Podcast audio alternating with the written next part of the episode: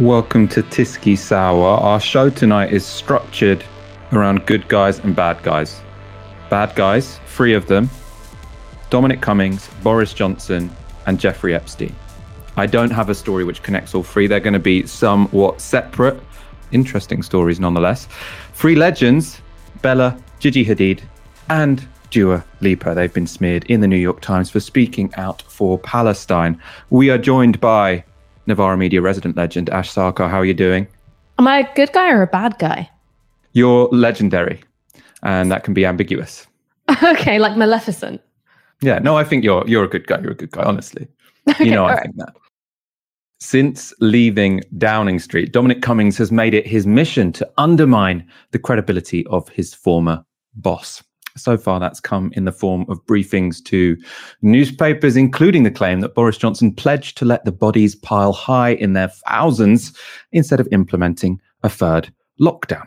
It's also come in a blog post where Cummings made allegations about Johnson trying to block a leak inquiry into a friend of his wife and his sourcing of private donors to pay for fancy wallpaper for his Downing Street flat. However, whilst these briefings were difficult, they could all be thoroughly eclipsed by evidence Dominic Cummings will be giving on Wednesday to a Commons Select Committee. It's going to be three hours. He said he's going to say it how it is when it comes to Boris Johnson's handling of coronavirus, especially in those first weeks. Um, or, or everything is suggesting he's going to be quite candid here. Now, that will be, I'm sure, our headline show for Wednesday's show. What we have for you today, though, is a 55 tweet long mega thread, um, which Dominic Cummings has been putting out in preparation. Now, I think this is mainly to kind of plant questions for the MPs. He wants to put some, you know, topics of controversy out there, and he's saying maybe push me on these topics, and I'll dish the real dirt. But there's a fair amount of dirt in there anyway.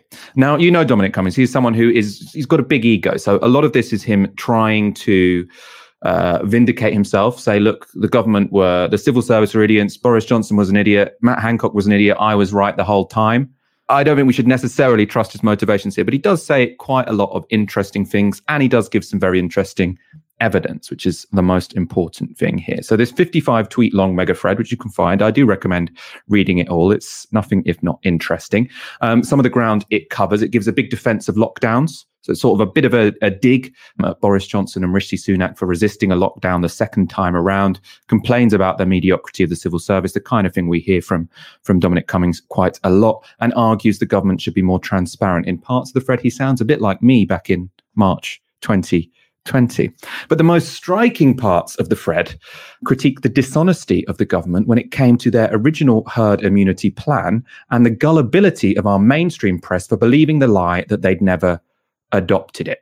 Now, you'll remember at the start of March, the government adopted a herd immunity plan, which was to say there's no point in trying to stop this virus spreading. We're just going to have to let it spread through the population at a, at a manageably slow rate. That's what flatten the curve meant. It said instead of having a, a very big instant spike, what we'll try and do is, is flatten the curve over a three month period so that everyone essentially gets COVID, but they get it slow enough that hospitals don't get overwhelmed. They then had a dramatic U-turn when they realized that, you know, the general public weren't comfortable with quite that many people dying. So that maybe maybe we should do something a bit more extreme than just let it slowly spread through the population.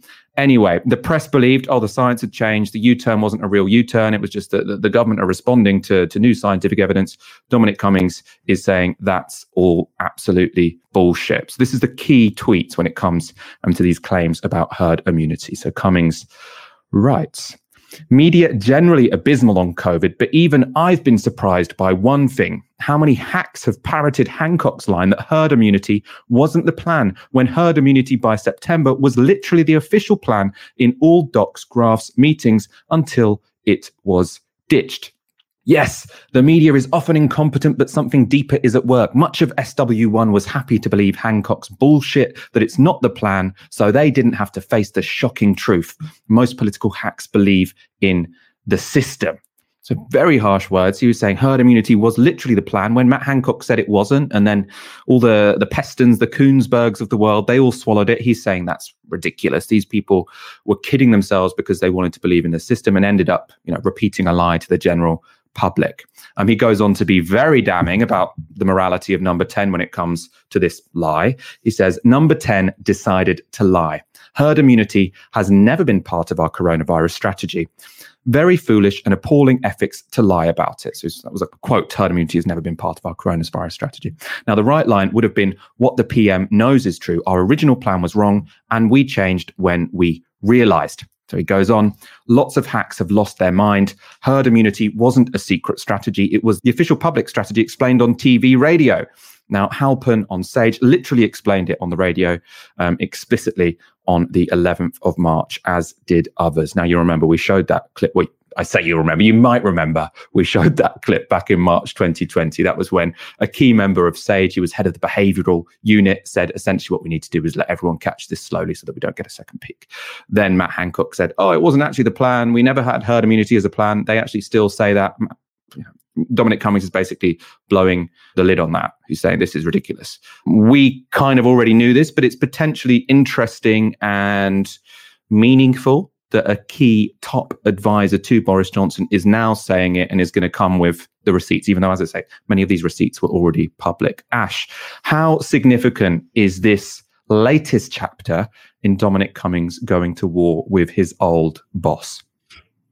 Okay, so a lot of the stuff that's being said here was already in the public domain. So we did see Halpern on TV talking about herd immunity. We did read that Robert Peston piece where he was saying that this is the core of the government's strategy. Peston, we know, won't put out an opinion piece like that unless he's got senior sources from within the government saying that that is the case. So all this stuff was public knowledge. It's just that there was a very pliant media which was actively invested in papering over this abomination that essentially the government calculated that coronavirus would be much like the flu. You would suppress the virus, but not eliminate it. And ultimately, that's how we would get through the worst of the pandemic. We know now that that was utterly reckless and it resulted in at least tens of thousands of unnecessary deaths.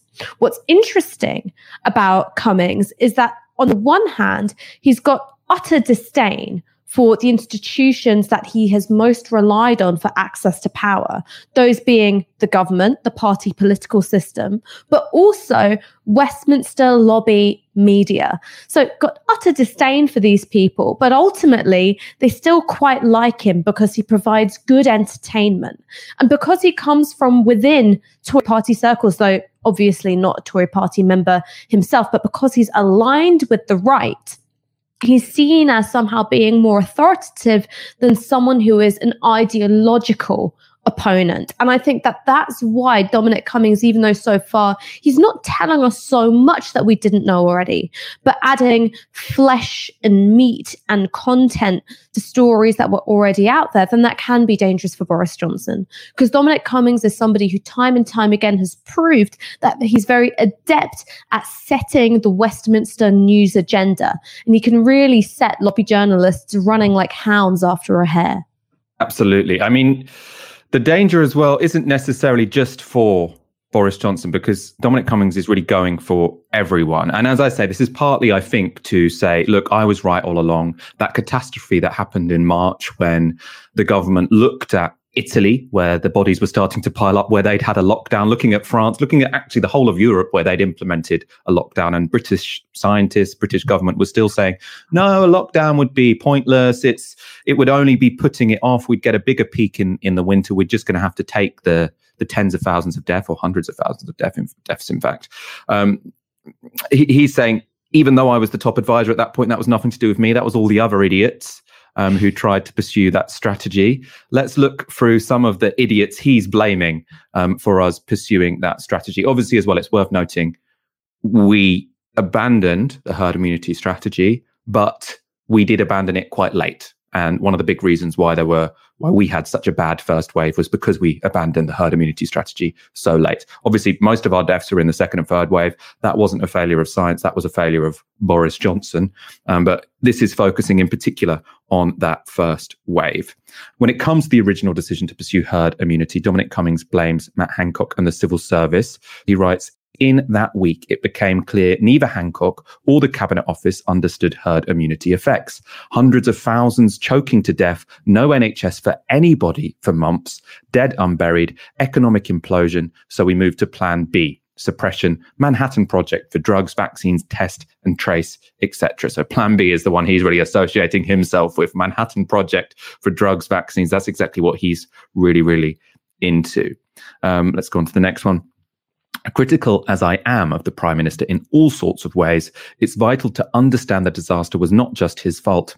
The official plan was disastrously misconceived. The Department for Health and Social Care and the Cabinet Office did not understand this or why, and a Plan B had to be bodged amid total and utter chaos. It's the Cabinet Office, the Department for Health and Social Care, he's really having a go out there. Matt Hancock, the next person he's got it in for and to be honest, I do think some of this is, is very much justified, is Jenny Harries. She's the Deputy Chief Medical Officer. Of her, he writes Jenny Harries told us the same week herd immunity was the official plan. Masks are a bad idea. We don't want to disrupt people's lives. Acting too early, we will just pop up with another epidemic peak later. So Whitehall has promoted her, obviously.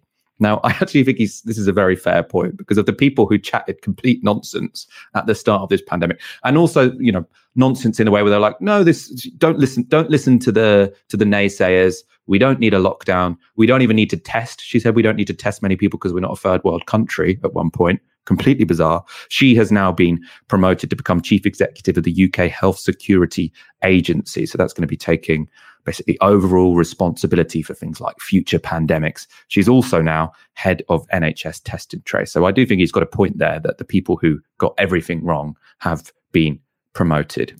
One other thing he provides, and I say this is, you know, some of this is him rewriting history, but what will be most interesting to come out of this war of Dominic Cummings against Boris Johnson is the concrete bits of evidence he has. Because whether or not you trust Dominic Cummings, it doesn't matter when it's, you know, written down and it's a it's a bit of paper that was being discussed at the time.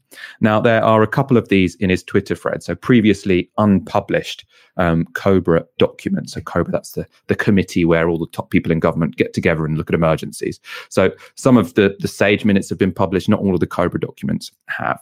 Now the two I'm going to show you are both from the week of the 9th of March. Um, so the first shows you a graph which is very similar actually to one we showed you back in March 2020, but ours was um, derived from Newsnight because clearly someone at Newsnight had been briefed about this, but it wasn't published. And what this shows you is how the government um, back in March were assuming that it would be impossible to suppress the virus and keep it low until vaccines. And they say, well, if you've got early suppression, you're clearly going to get this second peak because no one's immune. What they were going for is, is the red line, which is the, the flatten the curve strategy. More interesting than that is the graph which showed the numbers they were assuming in their original scenario, in their original best case scenario. It's important to remember that. Here they're modeling how many people will die. And they've said in the do nothing scenario, so if the, the government did absolutely nothing, half a million people would die, 510,000 people would die. In the, and this is important, the optimal single peak strategy, which included case isolation, home quarantine. So that's only home quarantine when you've you know, when someone in the household has been tested positive and social distancing only for people who are over 70, we would have 259,000 deaths. Now, you remember at the time, and this is actually something I went on loads about back in March, which is that when the strategy was changed, so when we moved away from herd immunity, everyone reported, oh, the reason we've moved away from herd immunity is because there's a new model, and there's a new model which suggests that over hundreds of thousands of people could could die if we pursue this strategy. What was never made clear is when they decided to go down the herd immunity strategy, when Boris Johnson, you remember, stood at the, the lectern and said, many of your loved ones will die, no one ever asked and got to the bottom of what was their original plan? How many people did they originally plan would die? And that's what Dominic Cummings here is for the first time revealing that the original plan, and that doesn't say they didn't want these people to die, but the original plan involved 259,000 people dying in the optimal best case scenario. So completely bonkers. And the science didn't change there. What changed is that their plan was to, you know, go on kind of as normal, herd immunity by September, 250,000 people will die. Then what happened was a massive backlash. People were like, oh, I'm not really sure about this whole, we all get COVID 19 and then many of our family members die. Maybe we should know, do something a bit more proactive, which was the lockdown, which is how um, you know that policy changed ultimately. We were never told that the original plan was that 260,000 people would die. Um, when it comes to how the policy changed, this is probably the most telling tweet from Cummings' thread. I mean, it's also the last one we're going to show you from it. Um, if you're if you want to look at all 55, you're going to have to go to Twitter because that would take a whole show for us to go through all of them. But this is this is a very significant one.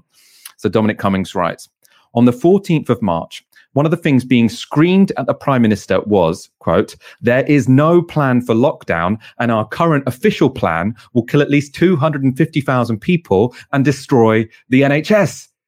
And then he refers to, to the graph optimal single piece peak strategy with the free interventions I just I just talked about. So that's household um, isolation, um, what was it, individual quarantine, and then social distancing for the over 70s. That was the official plan, which was abandoned.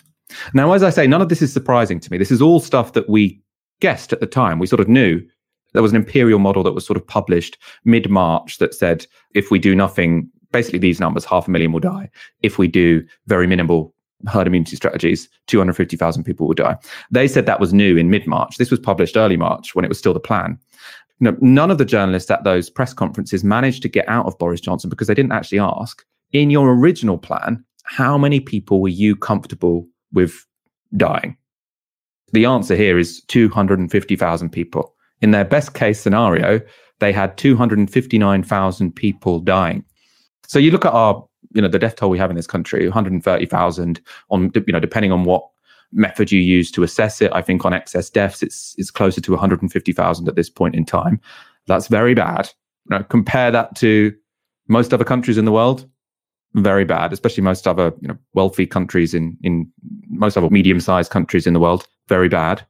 It could have been worse if they'd kept to the original plan. The, ori- the original signed off plan would have had 100,000 extra people die, which is quite remarkable. And I mean, his point that this is a complete failure of not just Boris Johnson, but also the British establishment in a way. You know, it was the top scientists, the top civil servants, the top politicians. Everyone was saying, look, these whole lockdowns. These are sort of these are kind of an East Asian thing.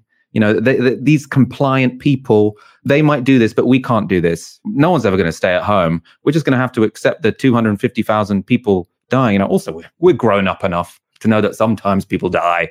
Uh, uh, uh that was the original plan.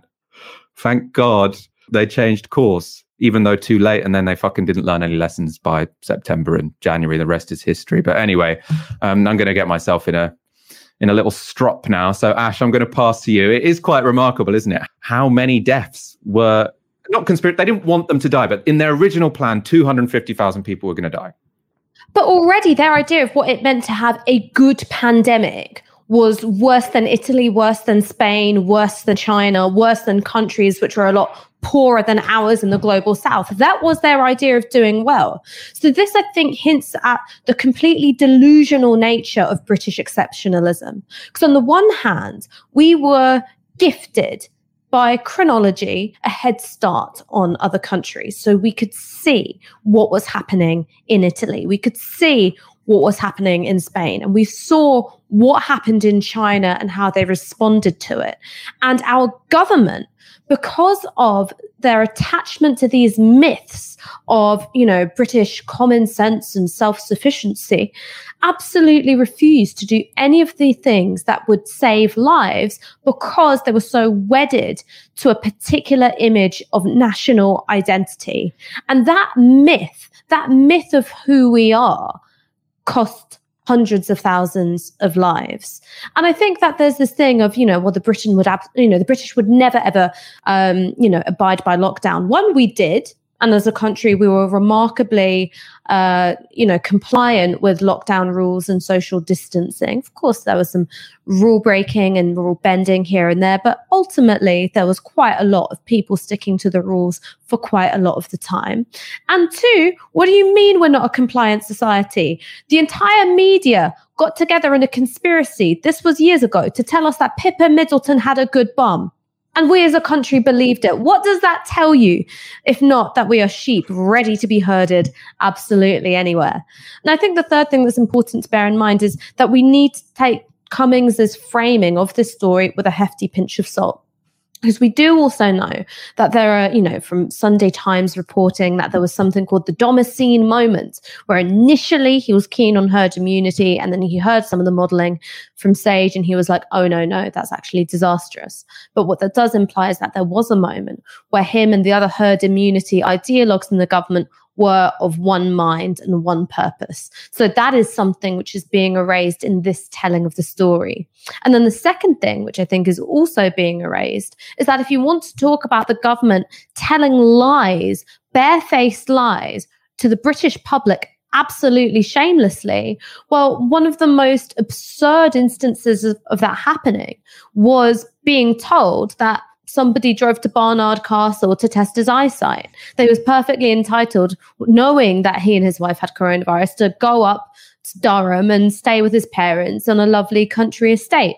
So if we want to talk about the you know, dearth of honesty and integrity at the heart of government. That was absolutely something that he was up to the ball sack in the whole time he was up to the neck in all of all of this, right? Yeah, I mean, up to the ball sack isn't even that high. You know, there's just there's a bit. There was a few misdemeanors. No, he was up to his neck in this. Actually, much much higher than the ballsack.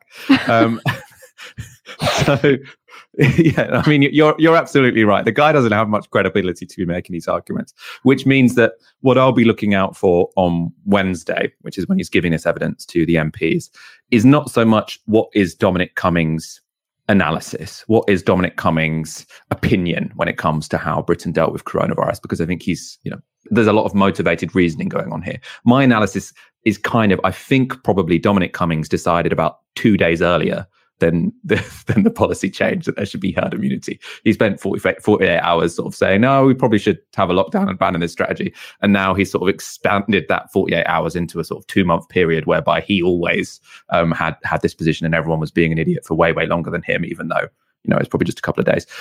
September, January, potentially a different story. I do believe that by then, Dominic Cummings probably did want to take COVID more seriously. And it was, you know, especially Boris Johnson who was dragging his feet. Um, so that's actually where I think Boris Johnson as a person is on the weakest ground. We've got another Bojo story for you. This one's uh, a lighter one. At the start of the coronavirus pandemic, Boris Johnson was asleep at the wheel.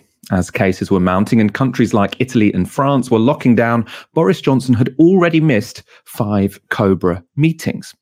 And a remarkable story in the Sunday Times gives an incredible clue as to why. Now, the article is a preview of Dominic Cummings' session with the Science and Health Committee this week, and they write Officials in the Cabinet Office are concerned that Cummings will accuse Johnson of missing key meetings on the crisis because he was working on a biography of Shakespeare the money from which he needed to fund his divorce from Marina Wheeler, his second wife. Johnson missed five emergency meetings at the start of the crisis. So this is really, really wild. Now, again, this is another thing. We already knew he missed five Cobra meetings. As I say, Cobra meetings are the most important meetings, which brings together the top civil servants, the top people from government, the top scientific advisors, emergency planning, essentially. Now, when the COVID pandemic was it, it was clear a pandemic was coming. He missed five meetings, asleep at the wheel. Now, to be honest, I have to say I'd, I'd, never. I just assumed he was kind of lazy. You know, that he just sort of didn't didn't fancy getting up in time. It turns out, according to this briefing, that what he was doing was writing a book about Shakespeare, a biography of Shakespeare, to fund a divorce with his or from his second wife, Ash you did English literature. Does this make you have any more sympathy for the guy missing five Cobra meetings at the start of a coronavirus pandemic? Is this something you can imagine yourself doing? You know, no, it's breaking out. People are dying in China and Italy. Bodies are piling up. You're like, well, there's this chapter on Shakespeare, and I just really need to get done.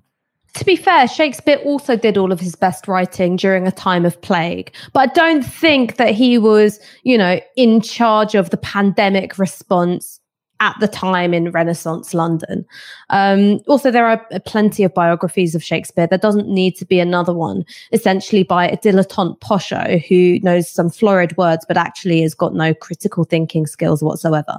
So let's just get the literary value of this book out the way. It has none. What it would be is a cash cow because Boris Johnson is one of, you know, the biggest names in the world, a huge scalp for any publishing house because that book will sell it really will.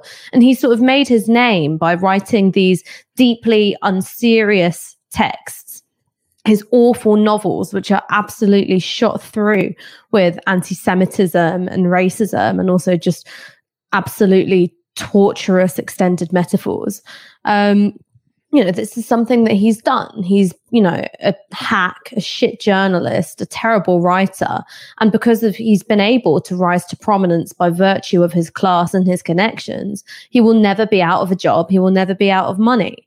What is shocking is to prioritize this completely profit driven move over and above diligence in governing. It's shocking because it's hard to believe that anybody, any human being who has attained the highest office it's possible to attain in this country would be so deeply cavalier and callous about the lives of the citizens which are entrusted to him.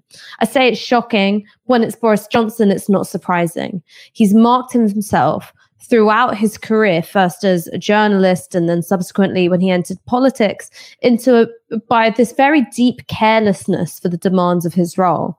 When it came to, you know, the comments made about Nazanin and essentially saying that, you know, well, yes, maybe she was there for reasons which are other than the reasons that she had told the Iranian government. It was a huge spanner in the works when it came to negotiating her release. When he was mayor of London, one of his favorite things to do was just absolutely spunk money on these like white elephant projects, which would go nowhere. Meanwhile, neglecting the day to day demands of running a city like London and addressing the very real and pressing issues, uh, which ordinary people were essentially lumbered with. He's lazy, he's cavalier, he's uncaring, he's callous, but he won an election by a landslide because ultimately the media got together along with naysayers from within the Labour Party to torpedo the candidacy of somebody who might have done a better job, who might have been motivated by values other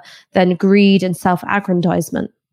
Ash, I think you've been a little bit unfair there because what you've done is you've judged Boris Johnson's book before I've read you the blurb, um, which I am about to do. What I found quite extraordinary about this story is I didn't know Boris Johnson had written a book about Shakespeare. I don't think anyone did, but it's been on Amazon for ages. It's due to be published 31st of March 2022. It's called Shakespeare, The Riddle of Genius. And what's amazing, I find about this, is in the blurb of Boris Johnson, they seem kind of embarrassed that he's the prime minister because they don't mention it. It says, from the inimitable mop headed New York Times best-selling British journalist and politician, a celebration of the best known Brit of all time. It's almost like they feel like if they mentioned that he was the prime minister during a pandemic, it would be kind of embarrassing that they're making money off this presumably not going to be a particularly good book, but let's get to the blurb now. Um, so this is how it's being sold. 400 years after his death, William Shakespeare is more popular than ever. But why? What about Shakespeare has allowed him to stand the test of time? With characteristic curiosity, verve, and wit, Boris Johnson sets out to determine whether the bard is indeed all he's cracked up to be, and if so, why and how. He immerses us in the circumstances in which Shakespeare came of age. He explores the endlessly intriguing themes the plays and how they speak to us across the centuries the illicit sex and the power struggles, the fratricide and matricide, the confused identities and hormonal teenagers, the racism, jealousy, political corruption. Now, Ash, the reason I think you maybe judged this book too quickly is because, you know, to be honest, who is better qualified to write a book about racism, political corruption, hormonal teenagers, people who put out quite a lot without much you know idea of the consequences. This is Boris Johnson, isn't it? But there's the danger of being a literary critic who sees himself in everything that he reads. That's not good literary criticism, Michael. But can I just say, because I do have a real annoyance here, which is I am a Shakespeare nerd. I'm a Shakespeare lover. And I think that there's all sorts of ways to become interested in his works. He was one of the most populist minded writers of his time. He knew about bums on seats, getting people into theaters, watching these plays. So I don't think that you've got to like have a PhD in English literature and Renaissance history in order to grapple with Shakespeare. However, it pisses me off that here is this know nothing posho who was a failure at Eton, a failure at Oxford, and continued to fail his way up through the echelons of power and money and prominence now thinks that he's an expert on Shakespeare because what? He's going to write the same flippant kind of essay that he's written a million times, which is Shakespeare, good, bad, I don't know, but Romeo and Juliet were some randy teenagers, weren't they? like, it really annoys me that there's actually all sorts of really interesting things that you can say and write about Shakespeare from all sorts of different perspectives. And instead, what is being inflicted upon us as readers is just this annoying hooray Henry backslapping, unserious dilettante take on the bard. That pisses me off. So this is a double whammy, Boris Johnson. One, you shouldn't have been writing the book in the first place. You should have been dealing with the pandemic, so we didn't have one of the worst death tolls in the world. Two, if you were gonna miss all those Cobra meetings, at least write something interesting, right? No, real. It's a real disappointment on two counts. Let's go on to our next story. This is the goodies section. Well, I mean, every story has baddies and goodies, but anyway, we got we got three three good eggs in this one. On a previous show, we talked about how the Palestinian American supermodel Bella Hadid was smeared by the state of Israel for supporting Palestinian rights. Well, it's happened again. Only now Bella is joined by her sister Gigi and the pop star Dua Lipa. All have recently made Instagram posts supportive of the Palestinian cause and all appeared in this full page advert in the New York Times. So in this advert it's a full page spread. So you can see Bella, Gigi, and Dua, and they are superimposed over an image of Hamas rockets. Um, and the text says Hamas calls for a second Holocaust. Condemn them now. Then on the right, you can see um, it, it is quoting some anti Semitic lines from the Hamas charter. So it's saying because they've supported the Palestinian cause, they now have to condemn Hamas. None of them, by the way, have ever said anything supportive of Hamas. Never. What they have said is things supportive of the Palestinian cause, and now they're being smeared as supporters of Hamas who who have a responsibility to condemn them. And not only this, you know, this is this isn't just a reply guy on Twitter. This is a full page ad in the United States paper of of record, you know, the, the most established newspaper in the world. Now, the ad was placed by the World Values Network, which is run by a right wing American rabbi. And below the image was a, a lengthy bit of text um, a real essay there. Um, and it includes the complaints the World Values Network have about what the women have written on social media. I'm just going to go to what I think are some of the key bits. So they write, Bella Hadid and Dua Lipa even went so far as including the disgusting libel that Israel, a country with 2 million Muslim Arab citizens, is engaging in ethnic cleansing. So this is these people are uh, adjacent to Hamas responsible for anti Semitism. And it's because they had the temerity to accuse Israel of what they call a disgusting libel and that it's engaging in ethnic cleansing. Now, what they were referencing um, in their Instagram posts was the expulsions, the evictions um, in Sheikh Jarrah. Now, these expulsions are kicking out people from their homes who are Palestinian and they're moving in people who are Jewish. And that's not a coincidence. That's h- how the law works. If you're uh, a Jewish person, then you can say, oh, before 1948, we held this claim to this bit of land and we can essentially override anyone who currently lives there and kick them out. The same law doesn't apply for Palestinians. So there is a law which is allowing Jews to kick out Palestinians because they're Jews and because they're Palestinians. Now, that is kind of ethnic cleansing, isn't it? Now, their point is that, oh, it can't be ethnic cleansing because there are lots of, well, he says Muslim Arab citizens, which is, I mean, the word is Palestinian citizens of Israel because not all Palestinians are, are Muslim. He's saying is it, unless you're killing everyone, it can't be ethnic cleansing. Now, that's not really how the legal definition works. So that one falls down. Another complaint. Let's go to this one. This one is more ridiculous. Um, so this is of Bella Hadid, and they write, she also maligned Israel as apartheid, even as it is the only country in world history to airlift Africans into freedom and sets the standard for multiracial coexistence. Now, the airlifting question um, is a reference to charter flights in 1991, which took Ethiopian Jews to Israel to escape a civil war. It's kind of cool. Um, fair play. It's somewhat overshadowed by Israel's military support for apartheid South Africa. But we don't need to look to history to fact check Bella Hadid's claim that Israel is an apartheid state. No, um, we just need to look to reports from Human Rights Watch, reports from Israeli human rights organizations such as B'Tselem. And they argue that because Israel has occupied a people for 54 years, because it kicks people out of their homes, um, for not being Jewish and because it controls where Palestinians can and cannot live, um, then the, the phrase apartheid counts, right? And he's now you know, essentially libeling her and saying this is ridiculous because they once airlifted people out of Ethiopia. Very terrible argument. Still, you can pay for it to be full page ad in the New York Times. One final quote I'm going to get from this advert, and this is the one that I find particularly disgusting. Um, so, the World Values Network writes Bella, Gigi, and Dua should be aware that 6 million Jews were annihilated in the Holocaust just 75 years ago, and the Hamas genocidal charter openly calls for the murder of Jews. Is the ongoing vilification of Jews in Israel on social media perhaps the reason we see Jews being beaten up in Times Square? Now, this is a, it's a really horrible thing to say anyway, to say that someone standing up for Palestinian rights is essentially responsible for anti Semitic attacks, which they have nothing to do with. But to say that in a full page ad, in you know, the world's most famous established newspaper, I think is completely disgusting. It's completely disgusting. The New York Times allowed this ad to be placed, and I mean the whole thing is is gross.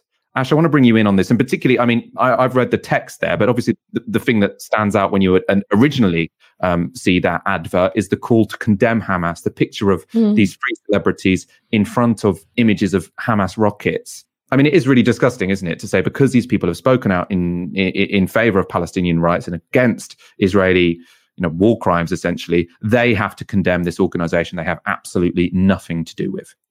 So I actually think this ad works on two levels and there's a aspect of plausible deniability to the whole thing. So the first level is exactly what you described, which is setting up tenuous connections of responsibility and trying to box these three women into a point where they are implored to condemn Hamas despite having never offered words of support for Hamas in the first place.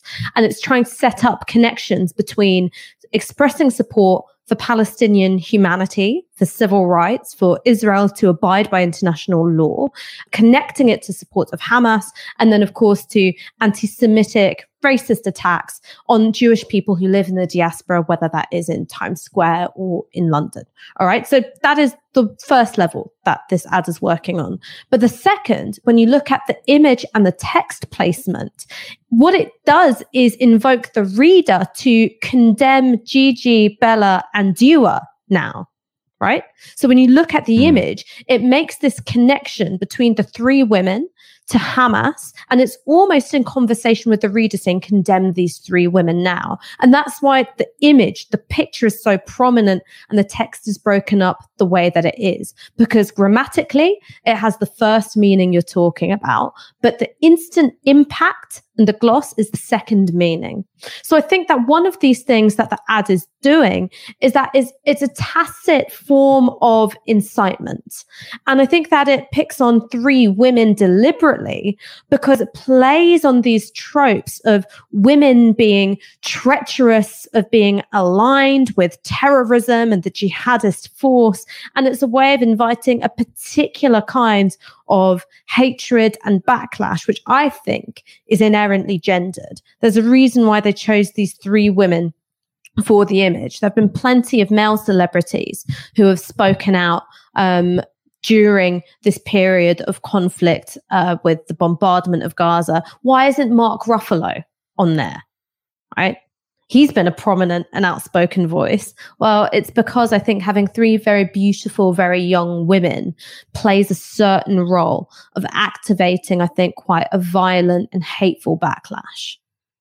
And because it's intended to be intimidating, right? So if you can evoke a violent backlash, then that's job done because what this ad is intending to do is to disincentivize other celebrities from speaking out, and especially other celebrities who who might feel like, you know, having threats towards them seem more credible. You know, I, I imagine if you're someone like Dua Lipa, you get a lot more threats than if you're someone like Mark Mark Ruffalo, which is why you know the the cause and effect of this ad might be how the people who placed it potentially want it to be. I think absolutely. What this is is a punishment. It's not a debate of political difference, right? Which is entirely legitimate to have. I might completely uh, disagree with the point of view of this organization, but it's fine to open up a conversation. You're right. This is about incitement and about intimidation and about inviting enough of a backlash that three young women in the public eye think twice about speaking out in this way again. So I do want to bring up Dua Lipa's response um, because it was very good. Um, so Dua Lipa, this was a post she put on her social media accounts. I utterly reject the false and appalling allegations that were published today. This is the price you pay for defending Palestinian human rights against an Israeli government whose actions in Palestine, both Human Rights Watch and the Israeli human rights group B'Tselem, accuse of persecution and discrimination. The World Values Network are shamelessly using my name to advance their ugly campaign with falsehoods and blatant misrepresentations of who I am and what I stand for. I stand in solidarity with all oppressed people and reject all forms of racism. Very strong statement. Very difficult to argue with with anything she said there. She could have gone further. She could have said Human Rights Watch and B'Tselem say not only are, the, are, they guilty of persecution and discrimination, but apartheid. But I've got no complaints.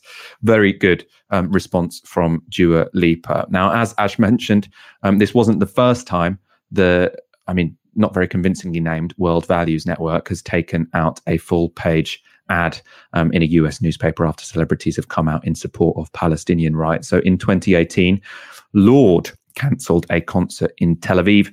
And in response, the World Values Network ran this ad in the Washington Post. Now, in this ad, again, it's very visual. Here you can see Lorde's face superimposed over a picture of men running through rubble, cradling babies. Um, and then the text of the ad says Lorde joined a global anti Semitic boycott of Israel, but will perform in Russia despite Putin's support for Assad's genocide in Syria. Um, you can see there in the, that was probably slightly too small for you to read. You can see there um, on the right 21 is young to become a bigot. Oh, incredibly oof, um, a really horrible, horrible advert to place about a 21 year old because she stood in support of, of human rights of the Palestinian people. As Ash said, a, a common thread you've got here is that this is attacking young women in the press. Also, what you see in those two adverts is all of the arguments used against advocates for Palestinians completely crystallized, concentrated against the Hadid sisters and Dua Lipa. You've got if you oppose apartheid, you support Hamas, and if you criticize Israel, you support anti-Semitism. Against Lorde, you can't criticize the actions of Israel until you criticize every other bad thing happening in the world. And if you criticize Israel without criticizing every other bad thing happening in the world, that means you're anti-Semitic. That's the argument they, they put out in the in the Washington Post. There, obviously, neither the Washington Post nor the New York Times should have allowed these adverts to happen. And I hope that you know Dua and the Hadid sisters and Lorde boycott anything that those papers do in future because of what they've done to them. Now, Ash, you know, I, I want to bring you in on, on these arguments that are always used against supporters of, of Palestinian rights. Because as you say, I think these adverts work on a level which is to incite threats against these people. At the same time, you are seeing these same arguments they throw out against everyone. If you oppose apartheid, you support Hamas. If you criticize Israel, you support anti Semitism you can't criticize Israel unless you criticize every other human rights abuse that is going on in the world. It's all incredibly predictable. I do feel like this time around it's potentially not working as well as it had in in the past for for people who are, you know, viciously supporting the Israeli government in everything they do. Oh yeah, the shine's coming off the apple for sure. But let's talk about some of these tactics. Obviously, the specific nature of how Israel was formed as a state and by who presents problems. For when you want to talk about it as a settler colonial endeavor, which I personally believe it is, you also have to take into account the historic violent persecution and attempted extermination of the Jewish people. And so what the ideology of Zionism does is that it treats as one and the same the belief in the humanity of Jewish people, a belief in their right to living in safety wherever it is they live and to self determination as a people, it says that those things can only be expressed in an ethno state that is Israel, right? And so that's how you get this slippage between criticizing an ideology, the ideology of a state, its actions as a settler colonial state, and then this notion that it is anti Semitic at all to talk about the ideology, the action, and the colonial project.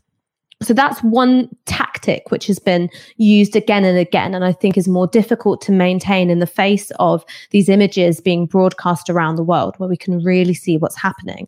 And then you've got this um, debate, this rhetorical flourish that you see, which is unless you speak out about X, Y, and Z, whether it's um, you know the Uyghurs or Syria or Boko Haram, then you are morally inconsistent and therefore you cannot, you must not talk about Israel and Palestine. And if you do, you must be uh, implicitly motivated by a kind of anti Semitism. That's why you're talking about this and not other things.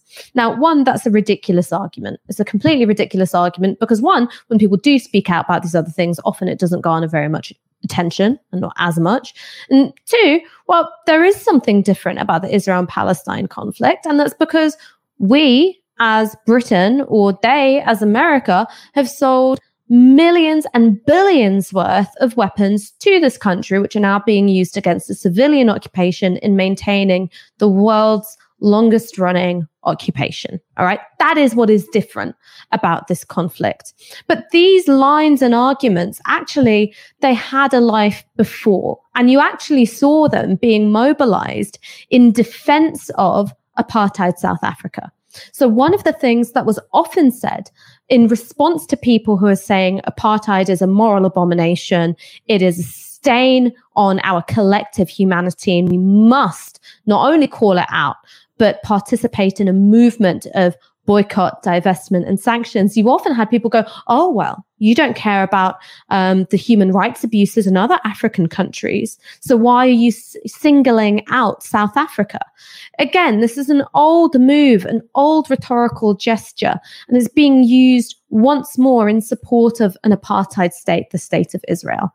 And I think that this is something which, again, is harder to maintain because you can't have it both ways. You can't have what I believe is true, which is that it is anti Semitic to align all Jewish people with the state of Israel, hold one collectively responsible for the other, and say that that is anti Semitic, that's racism, and that's wrong. And also at the same time say, but any attempt to criticize the state of Israel how it was founded, what it does, the continuing occupation, the projects of ethnic cleansing, the maintaining and deepening of an apartheid system within the borders of Israel itself, that that is also anti-Semitic. Because then, in order to hold that line, one requires you to de- deny the evidence before your very eyes, to reject out of hand the judgment of Human Rights Watch and B'Tselem. Um, but two, it forces you into a position of doing an anti-Semitism yourself, where you go, oh, I can't criticize Israel because that means I'm criticizing all Jewish people, that I'm partaking in an act of racism against them. So can't have it both ways. And I think more and more people are beginning to see that. Really well put. A very good point to to close that that segment on. Um, we're going to go on to Jeffrey Epstein. Much of the official narrative around the convicted paedophile Jeffrey Epstein doesn't quite stack up. But it's the official story around his death that is perhaps the most fishy. Epstein was the most high profile prisoner on earth, with potentially many secrets about the world's most powerful people. However, locked away in the best funded prison system in the world, Epstein, in August 2019, was still able to hang himself. Now, a big element of the supposed mishaps that led to Epstein's death involved two prison guards, uh, Tova Noel and Michael Thomas. Now, Nova and Thomas were supposed to check on Epstein every 30 minutes. However, they instead slept and browsed the internet. They then went on to falsify prison records to hide the fact they had failed to check on Epstein for a period of over two hours. So they were guiding or guarding, sorry, guarding the most high profile prisoner on earth to stop him killing himself because this guy, you know, we really want to see him have his day in court. They fall asleep, they browse the internet, they don't check on him. Whoopsie daisy, he's dead. Now, in a development that will surprise no one, these two guards who didn't do their job very well and then falsified records have been spared jail time in a deal with federal federal prosecutors. This is a story in the Associated Press. Um, we can go to the content of that article because the AP report that as part of the deal with prosecutors, they will enter into a deferred prosecution agreement with the Justice Department and will serve no time behind bars. Noel and Thomas would instead be subjected to supervised release, would be required to complete 100 hours of community service, and would be required to fully cooperate with an ongoing probe by the Justice Department's Inspector General. The two have admitted that they willfully and knowingly completed materially false count and round slips regarding required count and rounds in the housing unit where Epstein was being held. So they falsified the documents that said, we've, we've done the round, we've, we've visited the prisoners. They said they'd done it. They hadn't done it. So what's happened here? They said, oh, you know, if you if you work with us, you don't have to go to prison for this, even though it led to the death of the world's most high profile prisoner. And it would have actually been in the interest of lots of people to have you know, a, a proper case. Now, not everyone is happy with this result. According to AP, Senator Ben Sasse, who is a Republican member of the Senate Judiciary Committee, called the deal unacceptable and said the public deserves to see a report detailing the prison agency's failures. 100 hours of community service is a joke. This isn't traffic court, Sasse said in a statement. The leader of an international ch- child sex trafficking ring escaped justice. His co conspirators had their secrets go to the grave with him, and these guards are going to be picking up trash on the side of the road. Now, of course, it, it's not inconceivable that this was all a cock up. The article goes on to say that these were two members of staff who were incredibly overworked. They'd been forced essentially to do lots of overtime. One of them had another job. You know, I, I, I don't envy um, these people. I'm also not really in favor of people going to jail because they fell asleep on the job because they've been worked too hard by their bosses. You know, I, am not saying these people should have um, should be locked up and, and have the key thrown away, but the broader context of the death and the circumstances around it mean I'm not particularly willing to take this deal at face value. Now, let's go through the quick timeline of why I'm not necessarily convinced um, that all is above board when it comes to this deal and why. I mean, there's lots of reasons to be suspicious when it comes to the suicide of Jeffrey Epstein. This is not me being particularly tinfoil hat. The majority of Americans believe this was not a suicide. It's quite mainstream. now, let's let's go through why everyone thinks this. So, on the 6th of July 2019, in the midst of the Me Too scandal, Epstein was arrested for multiple counts of sex trafficking minors. You probably know that part of the story. Now, these were the same crimes he had been let off lightly for a decade earlier. He managed to get you know amazing um, deals with, with federal prosecutors, actually state prosecutors in in, in Florida. Um, they were essentially swept under the rug. He did a a few months in a prison where he essentially um, got to hang out in his own house. The whole thing's completely ridiculous that but in, in, the midst of the Me Too scandal, he gets arrested. He goes to proper prison, and now the world's eyes are, are, are watching. They can't just sweep it under the rug. A year before that arrest, and why many people were worried that Epstein was going to get killed in jail, is because he knew lots of secrets about very powerful people. Indeed, in the summer of 2018, Epstein told a New York Times journalist he had dirt on multiple powerful people. So in his own words, he got lots of dirt on lots of powerful people. Then that's why everyone's like, you should, you know, make sure you watch this guy carefully because we want to know this dirt. We don't want him to go to his grave with all of this dirt on these powerful people who've potentially done some really hideous, horrendous things. Then, a month before his uh, supposed suicide, um, in jail, he was found injured after allegedly being strangled by his cellmate, the multiple murder and drug conspiracy suspect Nicholas Tartaglione. So you've got someone who is we know who's got lots and lots of very interesting information that would be useful to law enforcement about lots of powerful people. Who do they put him in jail with? Someone who is suspected of multiple murder and drug conspiracy. Now, this sounds to me, I mean, that's uh, uh, uh, that's what people who are involved in organized crime go to prison for, right? Multiple murder and drug conspiracy charges. Nicholas Tartaglione. Uh, it, it sounds a bit ridiculous that you you put him in in jail with that guy if you don't want the guy to die. Now, the prison authorities have, I don't want to smear Tartaglione, the, the, the prison authorities have cleared him, um, and they say Epstein himself was responsible for his injuries. Again, you can make up your own mind if that's particularly plausible. However, that same month, lawyers representing Epstein's victims, they weren't convinced either. They told the Sun that they were worried Epstein would be killed before his case would come to trial. Now, it was at this point, after he'd been found um, strangled either by himself or his, his cellmate, um, it was at this point that Epstein was put on suicide watch. But following a psychiatric examination, he was removed from 24 hour surveillance after just six days. Um, then, after being taken off suicide watch, Epstein was placed in the security housing unit. Um, the jail had informed the Justice Department that he would have a cellmate know, because that's one way that you can stop people killing themselves. And a guard would look into the cell every 30 minutes. He was given no cellmate, and you already know the guards did not check him every 30 minutes. That's what that AP story was about. They've they're not going to jail, even though they didn't look at him every 30 minutes and they lied to say they did.